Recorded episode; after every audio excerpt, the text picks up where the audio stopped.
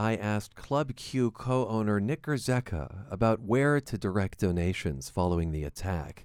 Let's take a deeper look now at the nonprofit he mentioned, the Colorado Healing Fund. It collects money for victims of mass casualty crimes and is come under criticism for how it retains and disperses funds. KRCC's Andrea Chalfin joins us to talk about it. Hi, Andrea. Hi, Ryan. What is the Colorado Healing Fund? And let's be crystal clear is it run by the state? You know, a lot of people assume that probably because of the name, but no, the Colorado Healing Fund is not affiliated with the state of Colorado. It's an independent nonprofit. It was, though, started with money from the state attorney general's office, but now there's no state funding of any kind okay. that goes to it. You know, that being said, though, public officials and lawmakers often steer donations to the fund as a safe, secure way to support victims of mass casualty crime. So that may play into the confusion as well. What specifically are people concerned about with the Colorado Healing Fund? There are two main things the fact that the group keeps 10% of all money that comes in, and the way that it actually distributes funds to victims. To that first concern, that the fund keeps 10%. Right. The, the, the Colorado Healing Fund is a nonprofit, and it uses that portion for operating costs. You know, they have to pay for an audit each year. There's one employee who needs a salary. But since the amount is a percentage, there have been questions about whether they really need as much money as they retain mm. and why administrative costs are, are not fixed. You know, we spoke with Zachary, Zachary Blair, and he's with a group called Victims First, which supports people and communities after mass casualty events. He helped raise about $7.5 million for those affected by the shooting in Uvalde, Texas.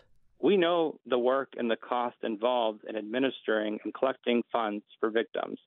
And it's not 10% of millions of dollars. It's not that's not the cost at all. You know, so in this in this instance, uh, Frank DeAngelis with the Colorado Healing Fund says people have donated 1.8 million dollars so far to the organization for Club Q victims.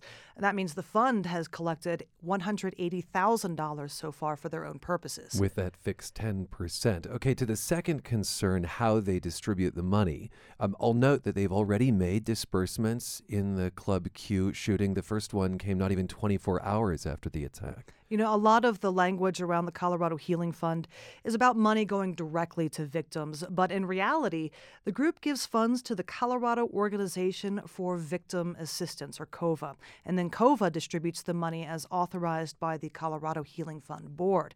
Former State Attorney General Cynthia Coffman chairs that Healing Fund Board, and in a press conference last week, she said that model has been intentional from the start we made a conscious decision not to be direct service providers because there are people who have that ability and expertise and training in Colorado who are already doing that work.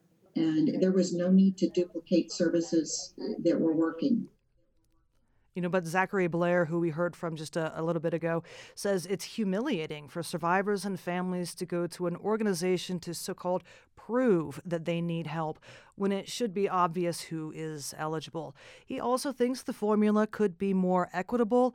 Uh, they do use what they call a needs based assessment that sort of ranks the level of trauma and doles out the cash accordingly. This no doubt gives people pause as they consider donating to the Colorado Healing Fund, um, as everyone from the governor to as we said, a Club Q co owner has suggested doing. You know, that's true. I mean, the Colorado Healing Fund Board is working to be more transparent and even find a way to cover their administrative costs that doesn't come from these donations. They've been open with the media and even said they're having internal discussions about what to do with a potential surplus of money. So things are happening, but this is uh, just a question of personal ethics and uh, trust, really. You know, we asked Zachary Blair with Victims First if he thinks people should continue to donate to the Colorado Healing Fund. I think people need to rally behind a true victims fund where 100% goes to victims and then ask the Colorado Healing Fund to give that money back to the victim pool so that the donations collected for victims goes directly to victims.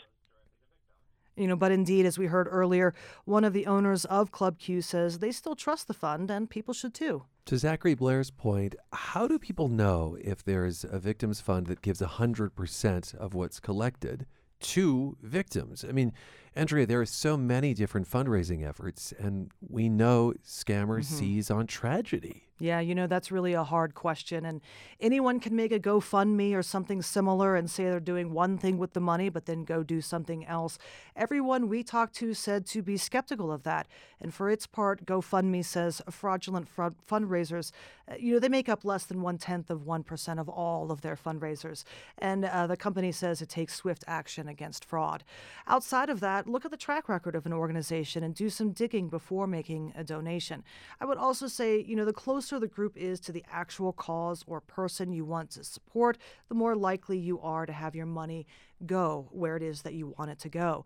We've also seen people sharing Venmo accounts for victims online, and a lot of folks are choosing to give that way, which, as long as you have the right account and it's who you think it is, is one of the most direct ways to support someone. Andrea, thanks so much for your time. Oh, thank you for having me. KRCC's Andrea Chalfin there. Our colleague Abigail Beckman contributed to that reporting.